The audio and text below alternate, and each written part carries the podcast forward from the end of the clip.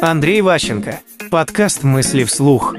Аккаунт на прокачку. Любой человек, который торгует своим лицом, старается сделать так, чтобы лицо было узнаваемо.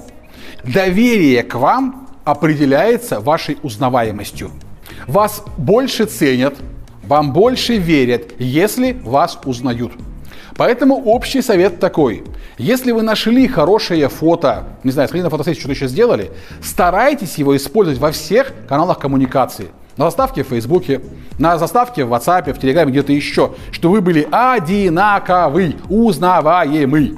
Так сильно упрощается коммуникация, вам больше доверяют. Поэтому, повторюсь еще раз, полезно поработать над своим аккаунтом, полезно найти у себя хорошую фотографию, которая продает вас, которая о вас говорит, что вы хороший, адекватный человек. Не во фотографии красивых, там, умных или самых лучших, а хотя бы адекватных. Чтобы из фото было понятно, что вы адекватный, а не фотография на паспорте. Мысли вслух.